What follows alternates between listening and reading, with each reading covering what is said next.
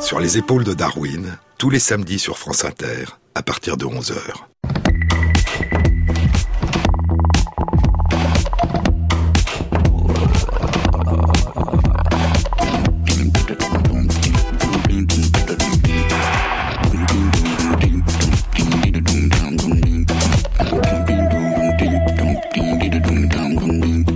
Bonjour à tous. Sur les épaules de Darwin, sur les épaules des géants. Se tenir sur les épaules des géants et voir plus loin, voir dans l'invisible, à travers l'espace et à travers le temps. Plonger notre regard dans le passé, tenter de découvrir des éclats de monde disparus, nous ouvrir au monde et aux autres, aux souvenirs des jours anciens que nous n'avons pas connus. C'est une fin de décembre, deux jours après Noël. L'année 1831 s'achève, l'année 1832 va bientôt commencer. Cela fait deux ans que Jean-Baptiste Pierre-Antoine de Monet, chevalier de la Marque, est mort. Il ne reste plus que quelques mois à vivre à son ennemi, le grand anatomiste et paléontologue Georges Cuvier, farouchement opposé à la théorie transformiste, à la notion d'évolution du vivant proposée par Lamarck. Et cela fait 22 ans que Lamarck a publié Philosophie zoologique, la première théorie structurée proposant l'existence d'une transformation progressive des espèces. L'année 1831 s'achève, et le 27 décembre, après avoir été par deux fois rejeté sur les rivages par de lourdes rafales de vent du sud-ouest, le Beagle, navire de Sa Majesté, un brick armé de dix canons sous le commandement du capitaine Fitzroy de la Royal Navy, part de Devonport et prend la mer. Darwin a 22 ans. Jusque-là, à l'université d'Édimbourg, puis au collège du Christ à Cambridge, il avait voyagé dans les livres. Maintenant, il va découvrir le monde. Le voyage à bord du Beagle a été de loin l'événement le plus important de ma vie, dira-t-il beaucoup plus tard. Dix jours après avoir embarqué sur le Beagle et pris la mer, le 6 janvier 1832, écrit Darwin, nous avons atteint Ténérife. Cela fait un an qu'il en rêve. Durant sa dernière année d'études à Cambridge, il a lu et relu avec passion le récit du premier voyage d'Alexander von Humboldt, un livre qui a provoqué en moi une ardeur brûlante, dit-il. La première escale de Humboldt avait été Ténérife, la plus grande île de l'archipel des Canaries. Et Darwin a recopié de longs passages du livre qui décrivent Ténérife, et il lit ces passages à haute voix à son professeur de botanique John Henslow et à quelques amis. Il a un plan. Il y pense, il en parle, il en rêve partir pour Tenerife avec Henslow et quelques amis de Cambridge. Et, dira-t-il beaucoup plus tard, certains d'entre eux ont déclaré qu'ils allaient participer à cette aventure, mais je pense qu'ils n'étaient qu'à moitié sérieux. Moi, par contre, j'étais tout à fait sérieux.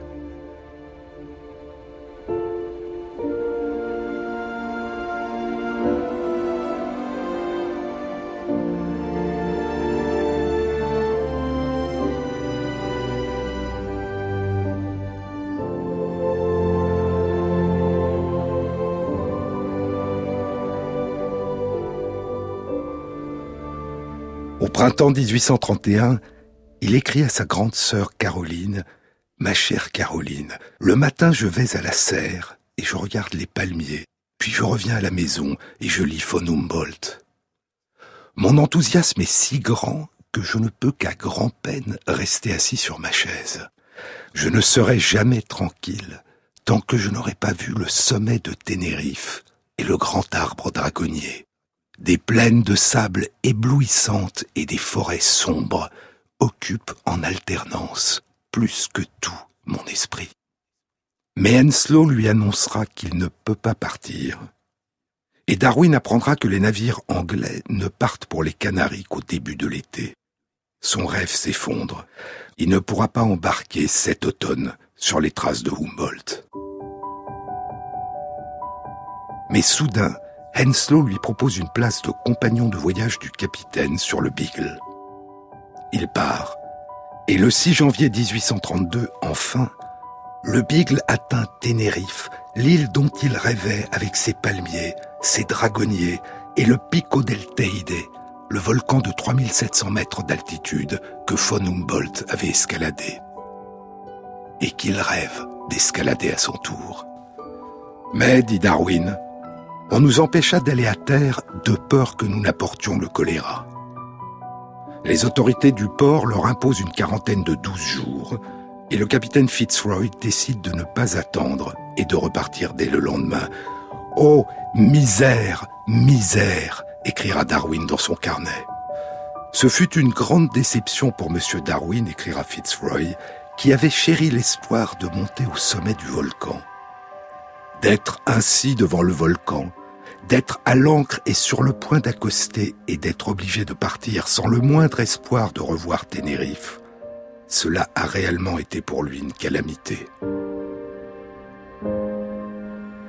La nuit, la mer est calme. Darwin monte sur le pont. Le lendemain matin, écrira-t-il dans son journal du voyage du Beagle, nous vîmes le soleil se lever derrière les contours accidentés de l'île du Grand Canari et illuminer soudain la cime de Ténérife, le sommet neigeux du volcan Teide, alors que les régions plus basses étaient voilées de nuages floconneux. C'était comme quitter un ami. Ce fut le premier de nombreux jours merveilleux que je n'oublierai jamais.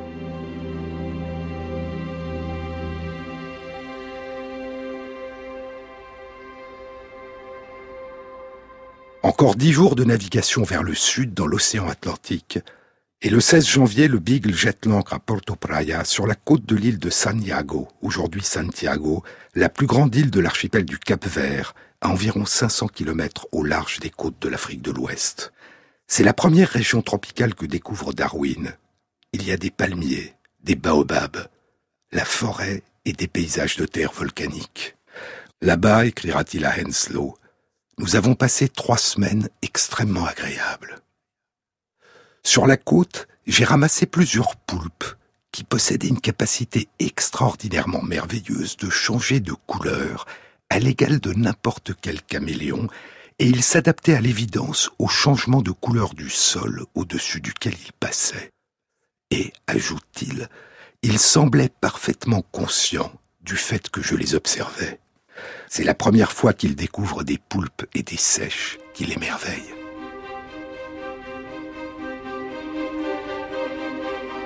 Le 16 février, une semaine après son anniversaire, il a maintenant 23 ans, le Beagle franchit l'équateur.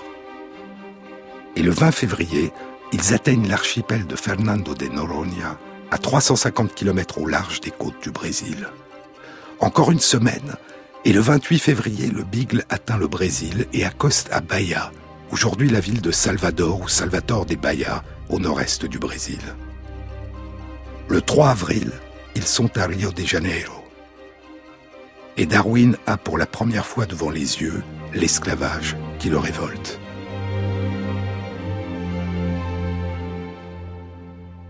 De Rio, il écrit à un ami à propos de ce scandale des nations chrétiennes, l'esclavage.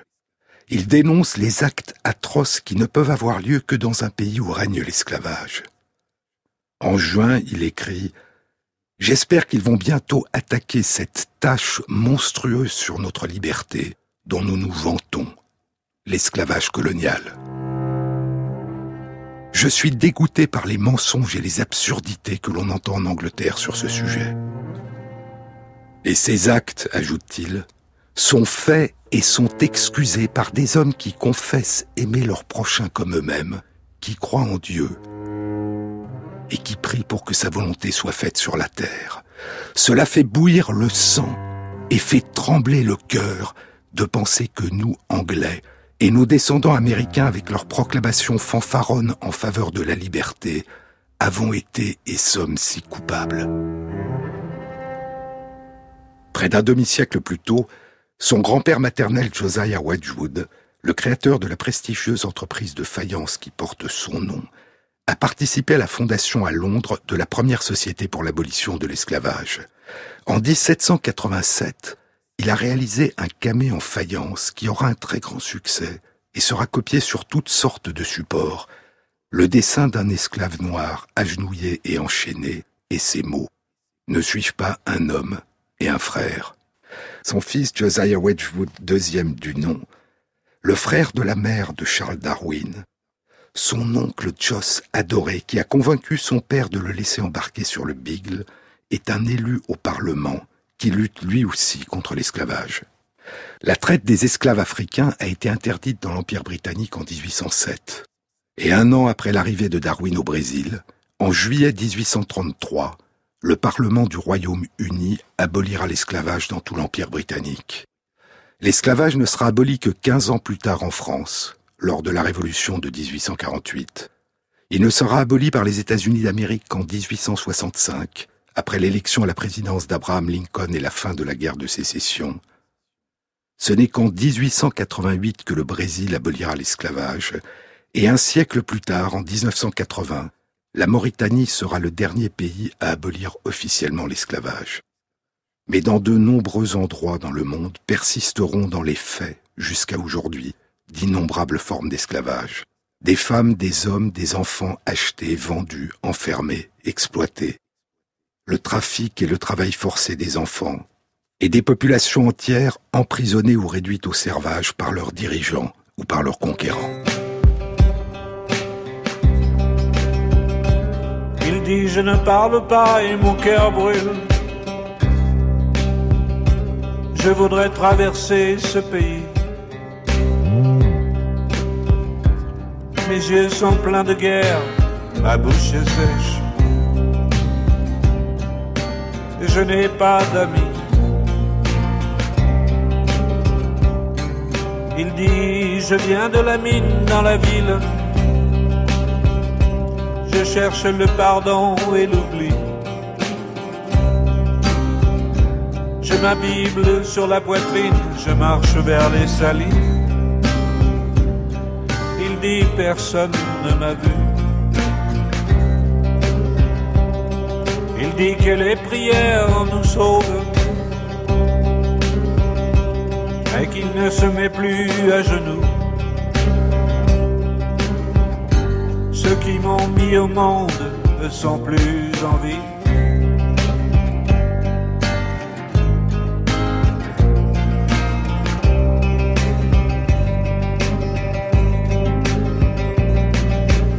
personne sur terre ne me connaît. Je ne parle pas et j'ai tout donné. Le monde est plein de ronces et ce que je cherchais,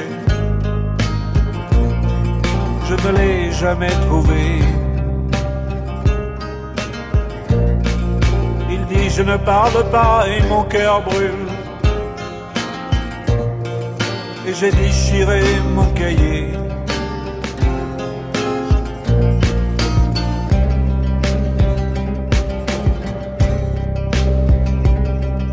Il dit j'étais mort au milieu du béton.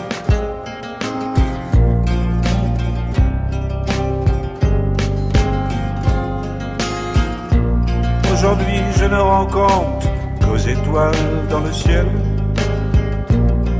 et j'implore le pardon. Il dit je n'attendrai pas le paradis, mais Dieu sait que j'aurais essayé. Le monde est plein de ronces et ce que je cherchais, je ne l'ai jamais trouvé.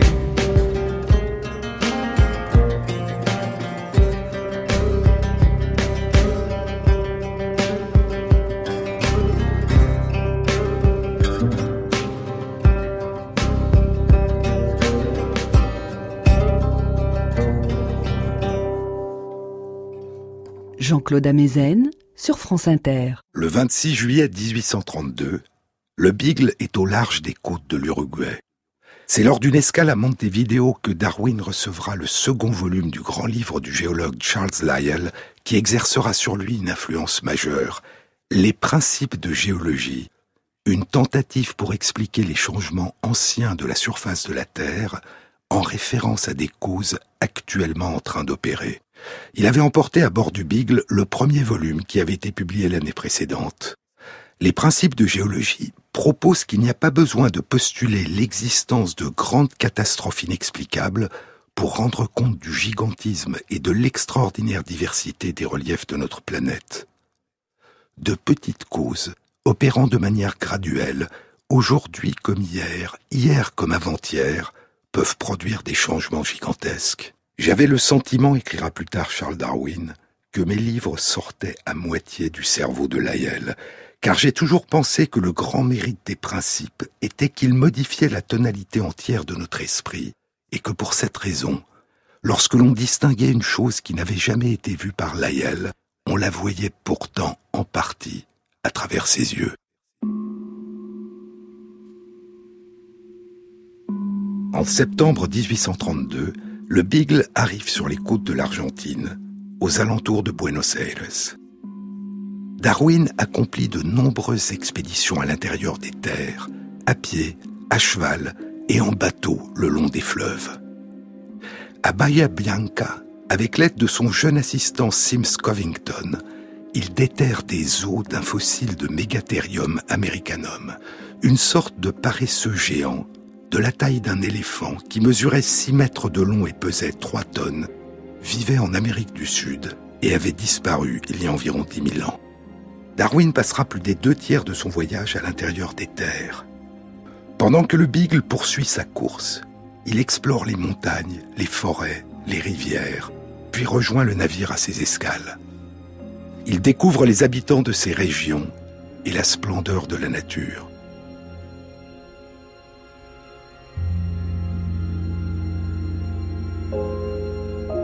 Je me souviens toujours de mes voyages dans les terres avec une joie extrême qu'aucune scène de la civilisation n'aurait pu créer.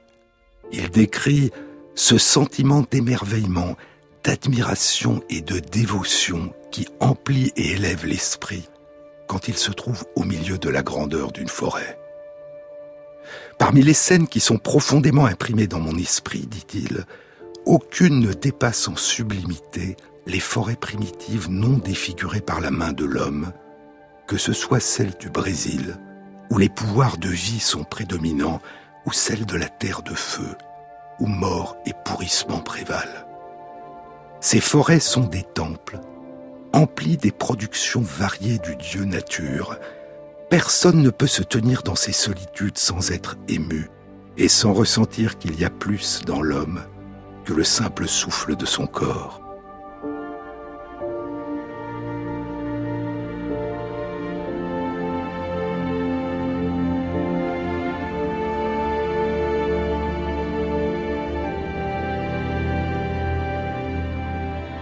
Le 18 décembre, le Beagle atteint la pointe sud de l'Amérique du Sud, l'archipel de la Terre de Feu.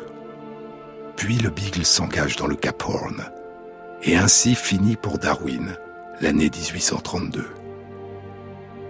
Cela fait un an qu'il est parti, et ce n'est que trois ans et demi plus tard, le 16 septembre 1835, qu'il découvrira l'archipel des Galapagos et ses oiseaux dans l'océan Pacifique, à 900 km au large des côtes de l'Équateur. Mais revenons au tout début de l'année 1832, à son arrivée devant l'île de Tenerife le 6 janvier, et à sa profonde déception de ne pouvoir débarquer sur l'île, découvrir les arbres dragonniers et mettre ses pas dans ceux de Humboldt en gravissant les pentes du volcan Pico del Teide. On nous empêcha d'aller à terre, dit Darwin, de peur que nous n'apportions le choléra. Un mois plus tard, le 10 février, il écrira dans ses carnets de voyage du Beagle, à notre honte, il faut le dire, nous avons complètement oublié le choléra morbus, le nom par lequel on désignait le choléra à l'époque, et bien que nous-mêmes ayons été placés en quarantaine à Tenerife, ce que nous avons refusé, nous n'avons pourtant pas demandé de nouvelles de nos amis en Angleterre.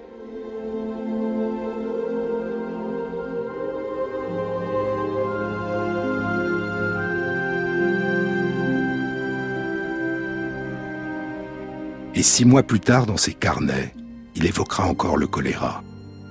C'est le 1er août 1832. Nous avons eu une superbe brise et nous sommes maintenant à l'ancre à une vingtaine de kilomètres de Buenos Aires. Nous sommes assurément un navire troublé, intranquille. La paix s'enfuit devant nous. Quand nous sommes entrés dans la rade, nous sommes passés près d'un navire garde-côte, et alors que nous le croisions, il a tiré un coup de canon à blanc. Nous, n'ayant pas compris, avons continué notre route, et quelques minutes plus tard, un autre coup de canon a été accompagné par le sifflement d'un boulet au-dessus de nos voiles. Avant qu'il puisse pointer un autre canon sur nous, nous étions hors de portée. Une fois le navire à l'ancre, une partie de l'équipage dont Darwin se prépare à partir pour passer quelques jours dans la ville de Buenos Aires. Deux canaux sont mis à la mer. Ils veulent visiter la ville et aussi, dit Darwin, informer l'ambassadeur anglais de l'insulte qui vient d'avoir été faite au drapeau britannique, les coups de canon. Mais quand nous avons été proches du rivage, nous avons été rejoints par un bateau qui assurait la quarantaine. Il nous a dit de faire demi-tour et de remonter à bord de notre navire par crainte que nous n'apportions le choléra. Rien de ce que nous avons pu dire, que nous étions un navire qui avait quitté l'Angleterre il y a sept mois, n'a eu aucun effet. Deux mois avant le départ du Beagle, en octobre 1831, une épidémie de choléra avait atteint l'Angleterre, apportée par un navire qui avait accosté dans le port de Sunderland, au nord-est de l'Angleterre. L'épidémie a commencé à se propager au nord, vers l'Écosse, et au sud, en direction de Londres, et les premiers cas de choléra ont été rapportés à Londres en janvier 1832. L'épidémie sera mondiale, c'est une pandémie. C'est la deuxième pandémie de choléra identifiée après celle de 1817-1824. Elle durera en tout 11 ans, de 1826 à 1837.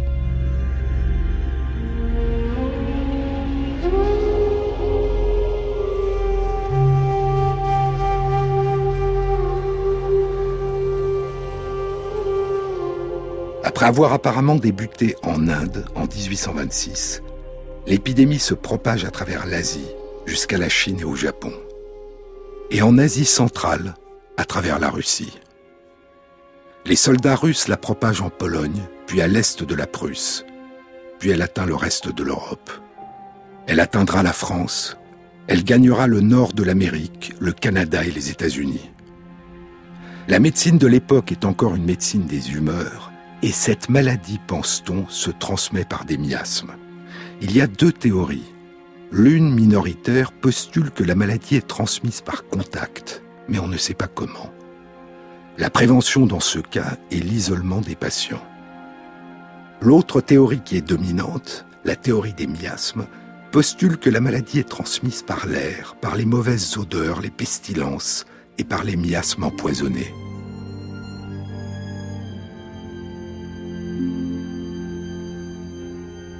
On brûle du goudron et du vinaigre dans les rues pour purifier l'air. On brûle les voiles des navires, les linges des maisons, les habits. On aère les maisons. Ce n'est que 22 ans plus tard, en 1854, lors d'une nouvelle épidémie à Londres, que le médecin John Snow montrera à la suite d'une enquête remarquable que le choléra se transmet par les eaux potables souillées par les égouts et les travaux d'assainissement des canalisations d'eau potable mettront fin aux épidémies de choléra à Londres. Snow proposera qu'il s'agit d'une contamination microbienne, mais il n'en connaît pas la nature, et la théorie des miasmes est toujours prédominante. La même année 1854, l'anatomiste italien Filippo Pacini découvre l'agent causal, le bacille du choléra, Vibrio cholerae, mais sa découverte restera longtemps méconnue. Et ce n'est que 30 ans plus tard, en 1883, que Robert Koch redécouvrira le bacille du choléra.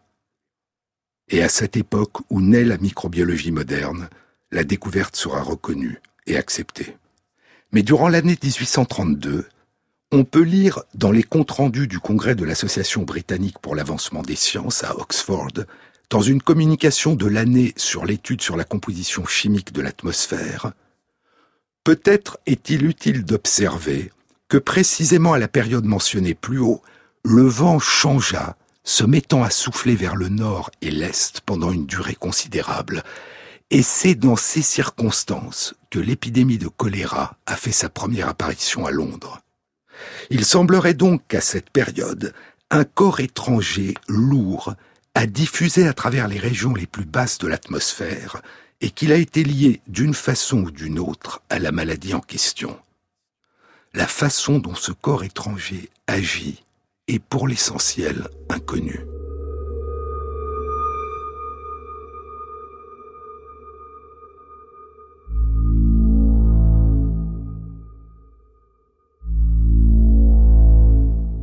En mars 1832, l'épidémie de choléra qui avait atteint l'Angleterre cinq mois plus tôt commence à se propager à travers la France. En quelques semaines, dit Nicolas de Lalande dans Histoire mondiale de la France, le beau livre élaboré sous la direction de Patrick Boucheron, dans le petit sous-chapitre consacré à l'année 1832 et intitulé Une France colérique, c'est-à-dire une France atteinte de choléra, En quelques semaines, plus de 100 000 personnes périrent, dont 20 000 Parisiens. Pour témoigner de son empathie, le roi Louis-Philippe envoya le 6 avril son fils, le duc d'Orléans, accompagné du président du conseil Casimir Perrier, visiter les malades de l'Hôtel-Dieu. Atteint par le mal le 7 avril, Casimir Perrier succomba au bout de quelques semaines, en dépit des soins prodigués par les médecins les plus réputés de l'époque, dont le docteur François Brousset, qui essayait de convaincre ses contemporains que le choléra n'était pas contagieux. Parmi les cent mille morts, il y aura le grand physicien Sadi Carnot, l'un des précurseurs ou pères de la thermodynamique, qui sera emporté par le choléra à l'âge de 36 ans. Et il y aura le grand sinologue Jean-Pierre Abel Rémusat, emporté à l'âge de 43 ans, lui qui avait été le premier à occuper à l'âge de 26 ans la chaire de sinologie du Collège de France créée à son attention. La même année 1832 est publiée en français la première traduction en langue européenne d'un classique chinois de Li Fu, écrit durant la dynastie Yuan au XIVe siècle, un opéra chinois. Cet opéra est intitulé Huai Lanji, ou l'histoire du cercle de craie, littéralement l'histoire de la clôture de Chaux.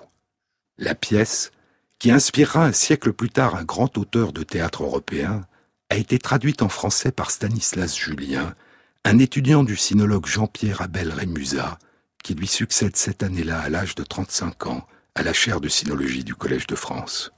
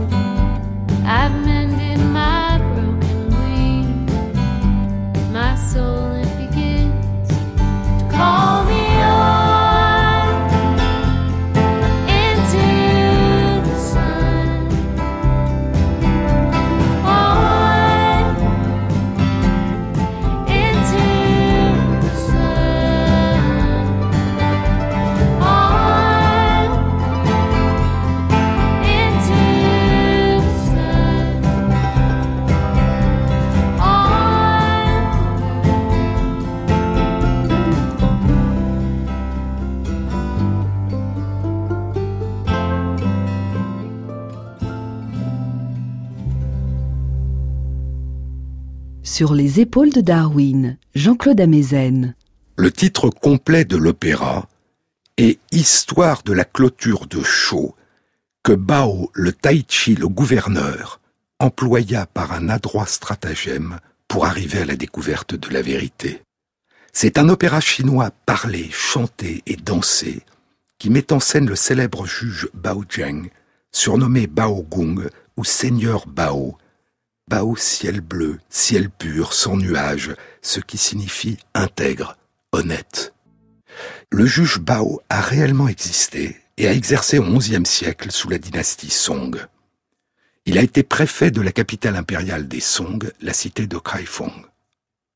Juge exemplaire, défenseur des pauvres et des opprimés, luttant contre la corruption, il est devenu un juge légendaire, un symbole de la justice qui apparaît et joue un rôle important dans de nombreux récits et pièces de théâtre et opéras chinois. On racontait qu'il rendait la justice sur terre durant la journée et dans l'au-delà, dans les enfers durant la nuit. Et s'il est un grand juge, un juge équitable, ce n'est pas seulement parce qu'il est d'une honnêteté irréprochable, c'est aussi parce qu'il possède une autre qualité une capacité à faire surgir la vérité, à la révéler. Et l'opéra, qui compte les malheurs de la jeune Hai Trang, Zhang Hai Trang a été vendu par sa mère devenue veuve et pauvre à une maison de plaisir. Dans la pièce, chacun des personnages, quand il ou elle apparaît, commence par se présenter et à dire ce qui l'occupe et le ou la préoccupe. Le prologue se déroule dans la demeure de Madame Zhang, la mère de Haitrang. Madame Zhang nous confie sa détresse et les malheurs de sa fille qu'il entretient. Apparaît alors un homme riche, le seigneur Ma, amoureux de sa fille, qui la sauve en demandant sa main, donne cent onces d'argent à sa mère et prend Haitang comme deuxième épouse.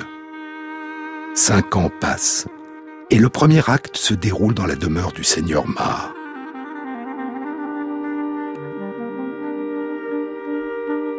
C'est la première épouse du Seigneur, Dame Ma, qui se présente. Elle parle seule, révélant ses pensées. Elle nous apprend que Hai Tang et le Seigneur Ma ont eu un fils, Zhou Lang, qui est maintenant âgé de 5 ans.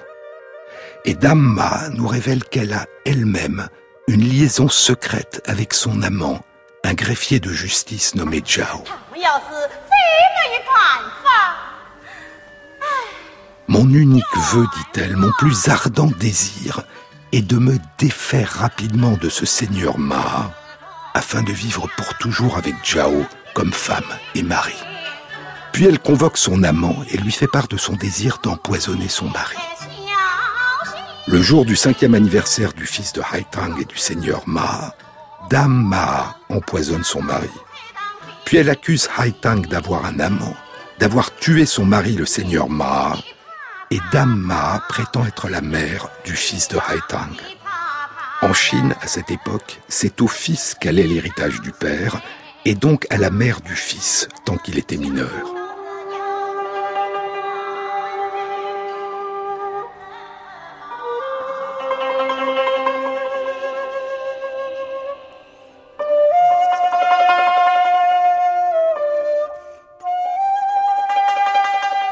Dame achète les témoins, la sage-femme qui a accouché Haitang, les nourrices et les voisins, et elle demande à son amant, le greffier de justice Zhao, d'influencer et de convaincre le juge. Le deuxième acte se déroule au tribunal. Le juge se présente à nous et révèle qu'il est le gouverneur de la province, qu'il ne connaît aucun code de loi, qu'il méprise la justice, qu'il est corrompu et qu'il déteste les habitants de la région. Les témoins achetés font des faux témoignages. Le gouverneur acheté laisse le greffier mener l'interrogatoire. Haitrang clame son innocence. On la frappe pour la faire avouer. Et sous la torture, elle finit par s'effondrer et se dire coupable. Elle est condamnée à la peine de mort. Mais on l'a conduit à la capitale impériale, la cité de Kaifeng, dont le gouverneur est le célèbre et légendaire juge Bao.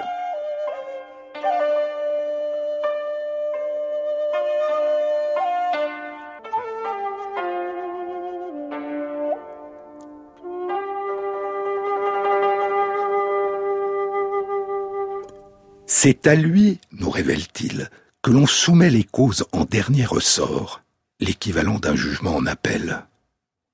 Et le quatrième acte se déroule au tribunal de la ville de Kraifong. La plaidoirie et les plaintes de Haitrang sont une succession de chants déchirants. Le juge Bao écoute chacun, y compris les faux témoignages. Puis il dit Officier, allez chercher un morceau de chaux, un morceau de craie, et vous tracerez au bas du tribunal une clôture, la traduction dit un cercle, au milieu duquel vous placerez l'enfant. Et vous ordonnerez à ces deux femmes de le tirer chacune de toutes ses forces de son côté. Dès que sa véritable mère l'aura saisi, il lui sera facile de le tirer hors du cercle, mais la fausse mère ne pourra l'amener à elle. Dame Ma tire violemment l'enfant à elle, et rapidement, Haitrang le lâche. Le juge Bao fait répéter l'épreuve, menace Haitrang, la fait battre, et chaque fois, elle lâche l'enfant. Alors il lui demande pourquoi, et elle lui explique qu'elle l'a porté, nourri, élevé, et qu'elle ne veut pas le blesser. Alors le juge Bao déclare La véritable mère est enfin reconnue. À l'aide de ce cercle de craie, j'ai fait briller la vérité dans tout son jour. Il prononce la condamnation de tous les coupables et décrète que le fils et la mère se verront réunis pour toujours.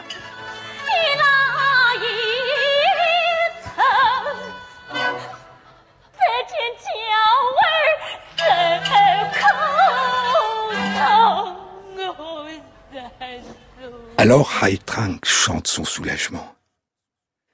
À la fin, le juge suprême de Kraifong a démêlé tous les fils de cette odieuse trame. Cette histoire du cercle de craie est digne d'être répandue jusqu'aux quatre mers et d'arriver à la connaissance de tout l'Empire.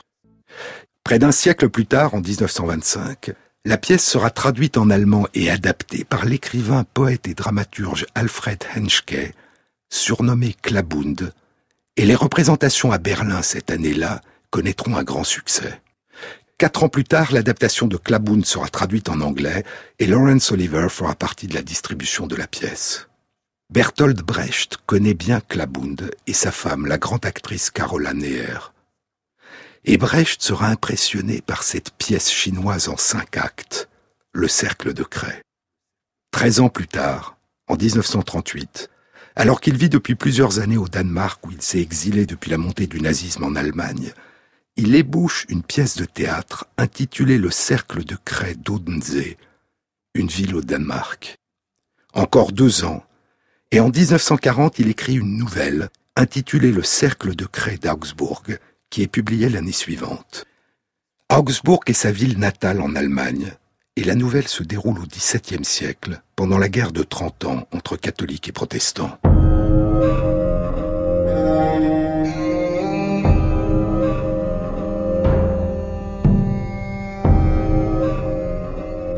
La ville est encerclée par les troupes catholiques et un protestant, M. Zwingli, fuit la ville. Sa femme, qui se préoccupe de rassembler ses robes, fuit en oubliant leur fils. Leur servante Anna sauve l'enfant, l'emmène à sa ferme et le présente comme étant le sien. À la fin de la guerre, Madame Zwingli revient et réclame son fils. Les deux femmes prétendent chacune qu'elles sont la mère. Le juge Ignace Dollinger décide de placer l'enfant au centre d'un cercle de craie. L'enfant est attaché par deux cordes, et chacune des femmes doit le tirer par l'une des cordes. La mère, dit le juge, est celle qui le tirera le plus fort et l'amènera hors du cercle, à elle. Mais Anna ne veut pas le blesser et cesse de tirer. Alors le juge déclare que c'est elle qui est la mère. En 1944, alors qu'il s'est réfugié aux États-Unis, Brecht écrit sa célèbre pièce de théâtre Le cercle de craie caucasien. La pièce se déroule en Union soviétique à la fin de la Seconde Guerre mondiale, mais sa structure est complexe. Une pièce dans la pièce, un ancien récit du Caucase dans le récit contemporain. Mais la conclusion de la pièce est la même que celle de la nouvelle. Un procès final oppose deux femmes qui se prétendent la mère de l'enfant, le petit Michael. La femme qui a donné naissance à l'enfant est Natella Abashvili, la femme du gouverneur qui a été assassinée lors d'un coup d'État, et Natella Abashvili, en fuyant, a perdu et abandonné son enfant. L'autre femme qui se dit la mère de l'enfant est Grusha Vashnadze, une servante de la femme du gouverneur qui a recueilli et adopté l'enfant. Le juge Azdak propose l'épreuve du cercle de craie. Et c'est Grusha Vashnadze, la mère adoptive, lâche l'enfant, refusant de le blesser, et c'est elle que le juge reconnaît comme étant la mère. Dans la pièce chinoise dont Brecht s'est inspiré, l'épreuve du cercle de craie permet au juge Bao de reconnaître la vraie mère, qui est en l'occurrence celle qui a donné naissance à l'enfant. Mais ce que nous dit Brecht dans sa nouvelle, puis dans sa pièce, c'est que la véritable mère n'est pas obligatoirement celle qui a donné naissance à l'enfant, mais celle qui fait la preuve qu'elle veut avant tout le bien de l'enfant, celle qui agit pour l'enfant comme une véritable mère. Peu à peu, en se sacrifiant, Groucha s'est transformée en une mère pour l'enfant, écrira Brecht. Et à la fin, après avoir risqué et subi tant de pertes, elle n'en craint aucune plus que la perte de l'enfant. Le jugement sauve l'enfant, poursuit Brecht. Le juge confie l'enfant à Gloucha parce qu'il n'y a plus aucune différence entre l'intérêt de l'enfant et le sien. Et cette conclusion nous permet peut-être de revoir l'idée que nous nous faisons le plus souvent du jugement de Salomon. Contrairement à la pièce chinoise et à la pièce de Brecht, le livre des rois ne nous révèle pas laquelle des deux femmes a donné naissance à l'enfant qu'elles se disputent. Le roi Salomon déclare que la mère est celle qui veut avant tout le bien de l'enfant. Est celle qui lui a donné naissance ou celle qui ne lui a pas donné naissance Nous n'en savons rien. Ce que nous dit le jugement est qu'elle est la mère qu'il faut à l'enfant. Plus que ses origines, c'est l'avenir, c'est son devenir qui compte pour un enfant.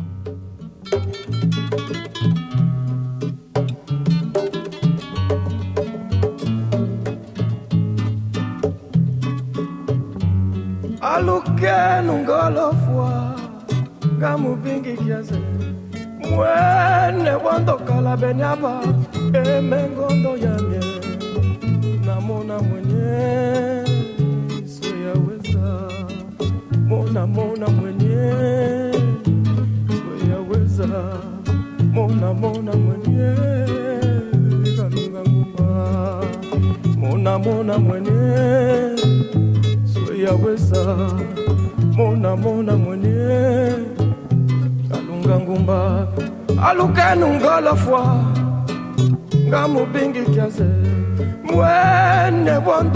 wondokala benyaba emengondo yanye sweyaweza mona mona mwenye kalunga ngumba sambi wangi panamona kamuvalele mwene wondokala benyaba emengondo yanye mona mona mwenye uyaweza mona mona mwenye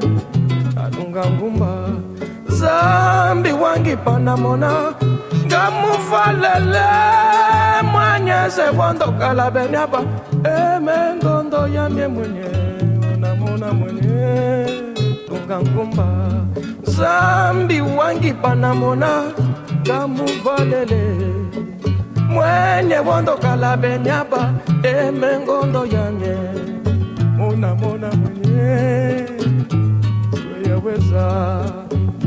mona mwenye katunga ngumba mona mona Mwenye, mwenyese zoyaweza mona mona mwenye kalunga ngumba mona mona mwenye zoyaweza mona mona mwenye kalunga ngumba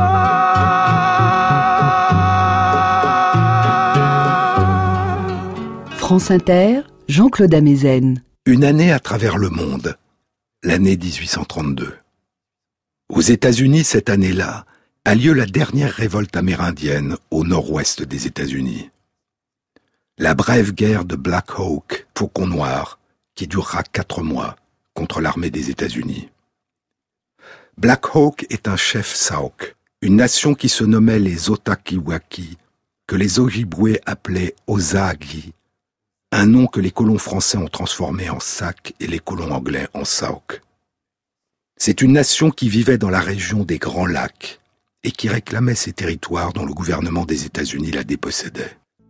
Une révolte qui s'achèvera par la bataille ou le massacre de Bad Axe. À Paris cette année-là, Balzac publie une première version du Colonel Chabert, un drame qui évoque les désastres des guerres napoléoniennes. Champollion, après avoir déchiffré les hiéroglyphes égyptiens, meurt, malade, épuisé, à l'âge de 41 ans. Le grand mathématicien Évariste Gallois meurt à l'âge de 20 ans des blessures reçues à un duel. Le cristallographe suisse Louis Necker publie une étrange illusion d'optique qu'on appellera le cube de Necker.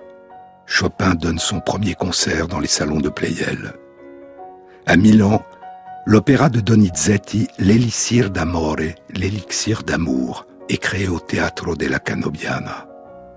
Loin de là, au Japon, Katsushika Hokusai, âgé de 72 ans, qui a publié un ou deux ans auparavant Sous la vague au large de Kanagawa, continue à publier les autres estampes sur bois de sa célèbre série 36 vues sous le mont Fuji, et deux ans plus tard, dans sa poste-face à une rétrospective de son œuvre intitulée Sans vue du mont Fuji, qu'il signe du nom de Manji, il écrira Rien de ce que j'ai accompli avant l'âge de 70 ans n'était digne d'attention.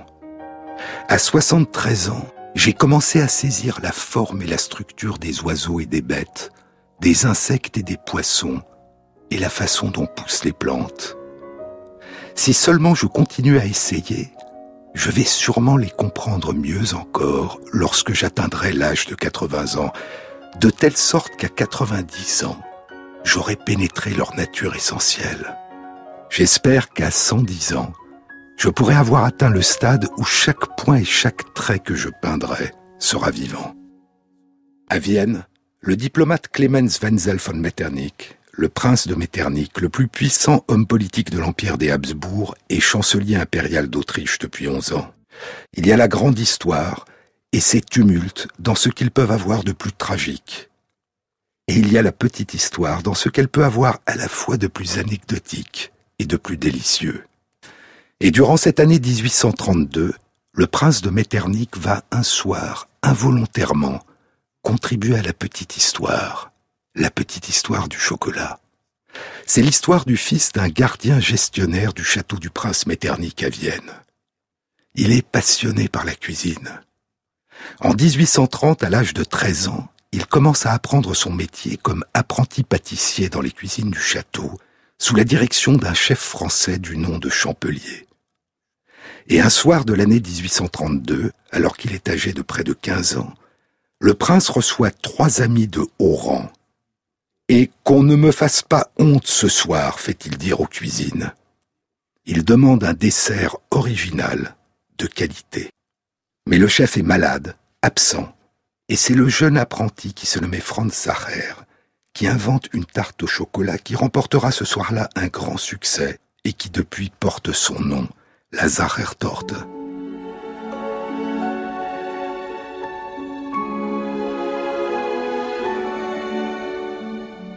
Le Appétit Lexicon de 1894 l'a définit de la façon suivante.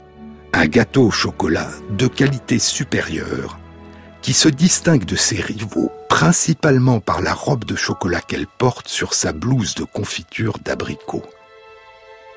Selon le Österreichisches Lebensmittelbuch, le codex d'alimentation autrichien, la tarte doit contenir au moins 15% d'extrait de fèves de cacao. On peut ajouter des noix. Et le gâteau doit ensuite être recouvert de confiture d'abricot et enfin d'un glaçage moelleux de chocolat et de sucre. Après son apprentissage, Franz Zaher a été cuisinier des princes à Presbourg, aujourd'hui Bratislava, la capitale de la Slovaquie, puis à Budapest, puis sur le bateau à vapeur Maria Anna sur le Danube, entre Vienne et Budapest. De retour à Vienne, il ouvrira une boutique de délicatessen et une pâtisserie où il confectionne sa fameuse Zachertorte. Mais l'histoire de l'invention de la tarte, un soir de l'année 1832 dans le château du prince de Metternich, est une histoire qui a été racontée beaucoup plus tard par son fils Édouard, qui a ouvert en 1876 l'hôtel Zacher, où se fabrique et se vend la célèbre tarte. Et à l'occasion du 90e anniversaire de Franz Zacher, le 19 décembre 1906, un journaliste du Neues Wiener Tagblatt va le retrouver au Weikersdorf bei Baden, près de Baden, une ville thermale proche de Vienne où il s'est retiré. Et Franz Zacher racontera une toute autre histoire. Il aurait progressivement inventé et amélioré sa célèbre tarte, dit-il, durant les années 1850.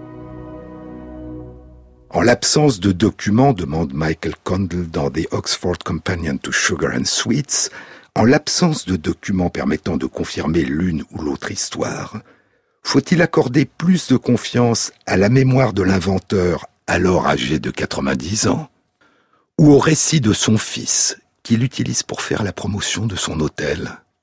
Toujours est-il que le fait que la Zachertorte n'a pas besoin d'être réfrigérée pour se conserver et que la confiture d'abricot l'empêche de se dessécher a permis depuis le début des années 1900 aux pâtissiers d'envoyer un grand nombre de Zachertorte aux quatre coins du monde dans une boîte de bois.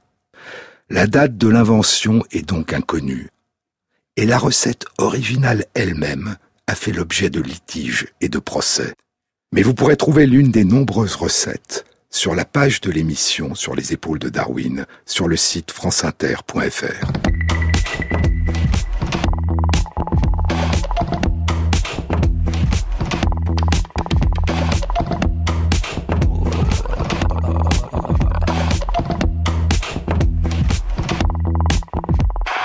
Cette émission a été réalisée par Stéphane Combe avec à la prise de son Nasser Moussaoui, au mixage Mathias Alléon et Jean-Baptiste Audibert pour le choix des chansons. Et merci à Christophe Magère qui intègre sur la page de l'émission, sur le site franceinter.fr, les références aux articles scientifiques et aux livres dont je vous ai parlé. Bon week-end à tous, à samedi prochain.